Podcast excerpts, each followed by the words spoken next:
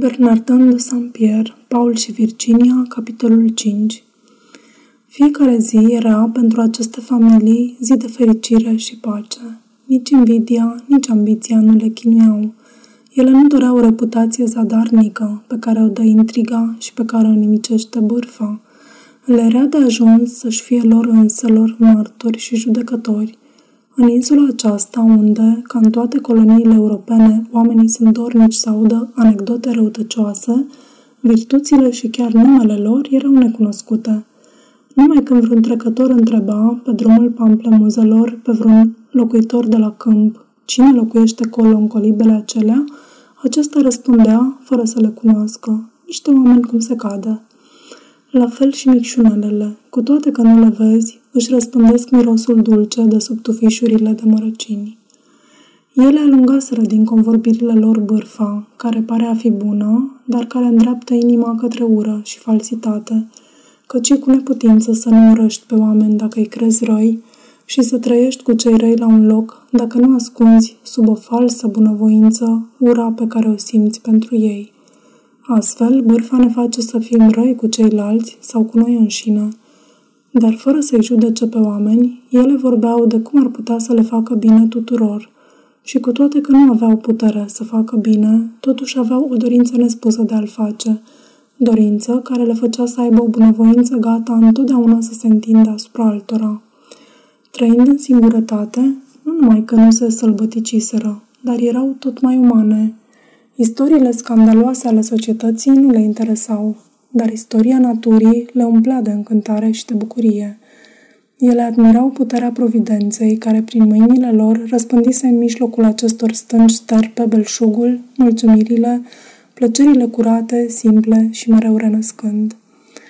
Paul, la vârsta de 12 ani, mai zdravăn și mai deștept decât europenii la vârsta de 15, înfrumusețase ceea ce cultiva Doming. Se ducea cu el în pădurile învecinate ca să scoată copăcei de lămâi, de portocali, de tamarini, a căror capete rotunde sunt de o culoare verde așa de frumoasă, și de curmali, al căror fruct este plin de cremă cu zahăr, care miroase a floare de lămâie. Răsădea în împrejurime acești copăcei destul de mari. Semănase semințe de pomi, care din al doilea an înfloriseră și dăduseră roade, ca agatistul, căruia i-a târnă împrejur ca niște sticle de policandru, niște ciorchini de flori albe, ca liliacul, ca papaierul, al cărui trunchi fără crengi, format ca o coloană zbârlită de pepeni verzi, poartă un capitel de foi largi, la fel cu ale smochinului. Pusese și sâmburi de badamier și de alți arbori, dintre care cei mai mulți dădeau umbră și fructe. Mâna lui Paul cultivase plante în locurile cele mai sterpe din acest cuprins. Mai multe specii de aloe, cu vârfurile pline de flori galbene pătate cu roșu, se ridicau deasupra piscurilor negre ale stâncilor și păreau că vor să ajungă la lianele lungi, încărcate cu flori albastre, ori stacojii, care atârnau aici și colo de-a lungul răpelor muntelui. Așezase aceste plante în așa fel încât puteai să le vezi dintr-o aruncătură de ochi. Pusese în mijlocul văii iarbă, pe urmă copăcei, apoi copaci mijlocii și, în sfârșit, copaci înalți de pe margine, astfel încât această vale așa de mare părea din mijloc un amfiteatru de verdeață, de fructe și de flori, în care se găseau plante de grădină, margini de livezi și câmpii cu orez și cu grâu. Dar în planul lui nu se depărtase de planul naturii. Călăuzit de visele sale, el pusese în locurile mai ridicate pe cele cu sămânța zburătoare și pe marginea apelor pe cele ale căror semințe sunt făcute să plutească. Astfel, fiecare plantă creștea în locul cu care se potrivea mai mult și fiecare loc primea podoaba sa firească de verdeață. Apele care se coborau de pe vârful stâncilor acestora formau în fundul vâlcelei aici fântâni, colo lacuri, ca niște oglinzi care repetau în mijlocul verdeței copaci înfloriți, stâncile și seninul cerului. Cu toate că terenul era foarte neregulat, mai toate plantațiile acestea le puteai și pipăi și vedea. Adevărul e că îl ajutam toți cu sfaturile noastre, ba îi dădeam uneori o mână de ajutor. Făcuse un drum care ocolea valea și din care mai multe cărări dădeau din circumferință în centru. Se folosise de locurile cu pământ fertil și, printr-o fericită armonie, potrivise bine tot și amestecase pomii domestici cu copacii sălbatici. Din grămezile de pietre care ne încurcă acum drumul mai peste tot în insula aceasta, el făcuse aici colo piramide pe care pusese flori și pomișori ce cresc între stânci. În scurtă vreme, aceste piramide închise la culoare se acoperiră cu verdeață și cu flori frumoase. Râpele mărginite de copaci bătrâni formau bolte în care nu intra căldura și unde te duceai să te răcorești ziua. O cărare ducea într-un stufiș în mijlocul căruia creștea la adăpost de vânturi un pom încărcat cu fructe. Colo era câmp semănat, aici grădina de pomi, de aici vedeai casele, de dincolo zăreai vârfurile muntelui. Sub un crâng de tatamaci împletite cu liane, nu deosebeai ziua niciun lucru. De pe vârful stâncii acesteia mari, care iese din munte, le vedeai pe toate din prejur, chiar și marea îndepărtare, unde se zărea uneori cât un vas care venea din Europa, oricare se ducea spre ea.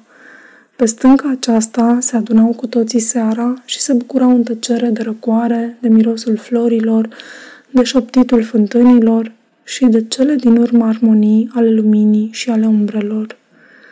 Nu era nimic mai plăcut decât în numele celor mai multe adăposturi din acest labirint. Stânca aceasta de care îți vorbi, de unde mă vedeau venind din depărtare, se numea Descoperirea Prieteniei. Paul și Virginia bătură o trestie bambus, în vârful căruia ridicau o batistă albă. Cum mă vedeau? Spre a da de veste că vin, după cum se ridică steagul pe muntele vecin când se zărește vreun vas pe mare. Mi-a dat în gând să sap o inscripție în trestie. Simțeam mare plăcere când călătoream să văd o statuie ori un monument din antichitate, dar simt și mai mare plăcere când văd o inscripție bine făcută. Atunci mi se pare că o voce omenească iese din piatră și, adresându-se omului în mijlocul pustiului, îi spune că nu e singur și că alți oameni în aceleași locuri au simțit, cugetat și suferit ca el. Că dacă această inscripție vine de la vreo civilizație veche care a pierit, ea ne duce sufletul în câmpiile nemărginitului și îi dă simțământul nemuririi sale, arătându-i că o cugetare a trăit mai mult chiar decât un imperiu. Scrisei, dar, pe bățul steagului lui Paul și Virginiei, versurile acestea de Horațiu. Fratres Helene lucida sidera, ventorum cheregat pater, obstrictis alis, preter lapiga. Fie ca frații Elenei, astre încântătoare ca voi și ca tatăl vânturilor să vă călăuzească și să facă să sufle numai zefirul. Săpai acest vers al lui Virgiliu pe scoarța unui tatamac, la umbra căruia Paul stătea uneori spre a se uita departe la marea tulburată. Fortunatus apile deos quinovit agrestes. Fericit fiul meu, căci cunoști numai dorințele câmpenești. Și pe celălalt deasupra ușii colibei doamnei de la Tur, unde se strângeau cu toții. Ad secura quies et nescia falere vita. Aici se află o conștiință bună și o viață care nu știe să înșele. Dar Virginiei nu-i plăcea latineasca mea. Zicea că ce scrisesem pe steag era prea lung și prea savant. Mie mi-ar fi plăcut, adăugă ea, veșnic turburată, dar statornică. Această deviză, îi răspunse eu, s-ar potrivi mai bine cu virtutea. Cugetarea mea o făcuse roșească. Aceste familii fericite își puneau amprenta asupra tot ce le înconjura. Pusese numele celor mai dulci unor lucruri simple. Un cerc de portocali și de banani plantați în jurul unei pajiști, în mijlocul căreia Virginia și Paul se duceau să danseze câteodată, se numea Concordia. Un copac bătrân, la umbra căruia doamna de la Tur și Margareta își istorisiseră nenorocirile, se numea Plânsurile șterse. Numeau Bretania și Normandia niște bucățele de pământ în care semănaseră grâu, fragi și mazăre. Dominc și Maria, dorind ca și stăpânele lor să-și aducă aminte de locurile nașterii lor în Africa, numeau Angola și Fuyepont, două locuri unde creștea iarba din care făceau coșuri și unde plantaseră tivgi. Astfel, familiile acestea expatriate își întrețineau dulcile iluzii ale țării lor și își potoleau părerile de rău pe pământ străin. Vai, am văzut însuflețindu-se cu mii de nume încântătoare copacii, fântânile, stâncile din acest loc, acum așa de prăpădit, și care, asemenea unui câmp din Grecia, are numai ruine și nume mișcătoare. Dar din tot ce se afla aici, lucrul cel mai plăcut era ceea ce se numea odihna Virginiei. La poalele stâncii, descoperirea prieteniei se află un fel de adâncitură de unde iese o fântână, care formează chiar la obârșia sa un lăculeț mic în mijlocul unei livezi cu iarbă. Când născuse Margareta pe Paul, îi dăruisem un cocos de indii, pe care mi-l dăruise și mie cineva. Ea plantă fructul acesta pe marginea lăculețului pentru ca pomul ce va rodi odată să-i aducă aminte vremea nașterii fiului său. Doamna de la Tur, după exemplul ei, plantă și ea unul, tot cu gândul acela când o născu pe Virginia. Din aceste fructe răsăriseră doi cocotieri, unuia îi ziceau pomul lui Paul și celuilalt pomul Virginiei. Crescură amândoi în aceeași proporție ca stăpânii lor, dar la o înălțime care întrecea acoperișul colibelor. Începuseră să-și îmbrățișeze ramurile și ciorchinii lor atârnau deasupra văii. Afară de această plantație, lăsaseră adâncitura așa cum împodobise natura. Pe pereții ei cafenii și umezi străluceau, ca niște stele verzi și negre, niște capilare largi, și se legănau în voia vânturilor tufișuri de scolopendru ce atârnau ca niște pangliși lungi verzi, purpurii. Nu departe creșteau alte plante ale căror flori seamănă cu ale garofiței roșii și ardei roșu. Împrejur, menta și busuiocul dădeau un miros dulce. De sus atârnau liane ca niște perdele verzi. Păsările de mare veneau și petreceau noaptea, atrase de aceste grădini înverzite.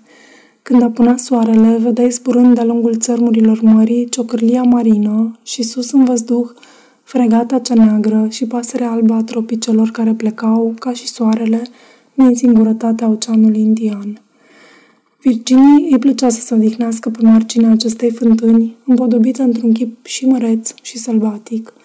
Deseori venea să spele rufe la umbra celor doi cocotieri. Uneori își ducea caprele să pască.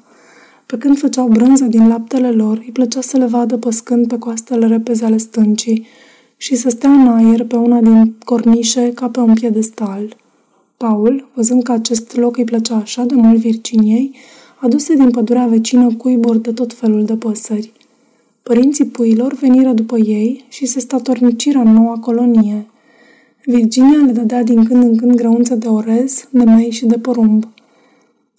Cum o vedeau mierlele, pasărea bengalii, al cărei ciripit e așa de dulce, cardinalii cu penele ca focul ieșeau din tufiș. Papagalii, verzi ca smaragdul, se coborau din latanierii vecini. Potârnichile alergau pe sub iarbă. Toți veneau până la picioarele ei ca niște găini. Ea și Paul le iubeau mult. Copii drăgălași, voi petreceați în nevinovăția primelor voastre zile, învățând să faceți bine. De câte ori în locul acesta, mamele voastre nu binecuvântau, strângându-vă în brațe, cerul, de mângâierea ce pregăteați bătrâneților lor și pentru că vă vedeau cum creșteți de frumos. De câte ori la umbra stâncilor acestora, n-am împărțit cu ele mâncarea voastră câmpenească, pentru care nu omorâsărăți niciun animal. Lapte, ouă proaspete, fripturi de orez pe frunze de banan, coșuri pline cu napi, cu portocale, cu rodii, cu banane, curmale, ananas, alcătuiau mâncările cele mai sănătoase, culorile cele mai vesele și sucurile cele mai plăcute. Discuțiile le erau tot așa de dulci, de nevinovate ca și mâncărurile. Paul povestea deseori ce lucrase în ziua aceea și ce avea de gând să lucreze a doua zi. Se gândea totdeauna să facă ceva folositor pentru ei toți. Aici cărările nu erau bătătorite bine, colo stăteai rău, leagănele acestea tinere nu făceau destulă umbră, Virginia ar fi stat mai bine acolo.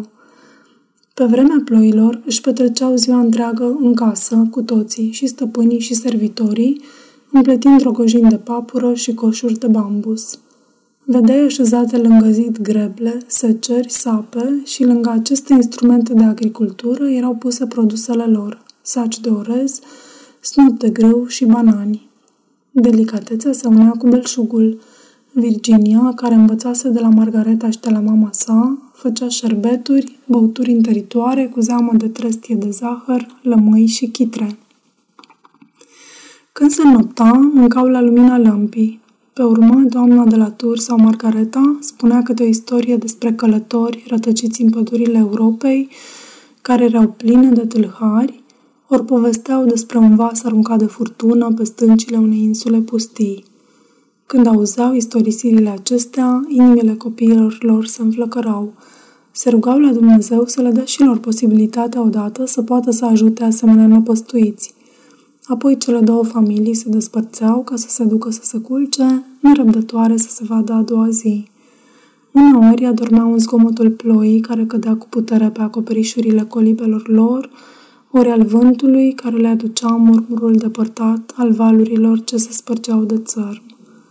Ele binecuvântau pe Dumnezeu că se aflau în siguranță, cu atât mai mult cu cât pricepeau pericolul depărtat. Aceasta este o înregistrare CărțiAudio.eu. Pentru mai multe informații sau dacă dorești să te oferi voluntar, vizitează www.cărțiaudio.eu. Toate înregistrările CărțiAudio.eu sunt din domeniul public.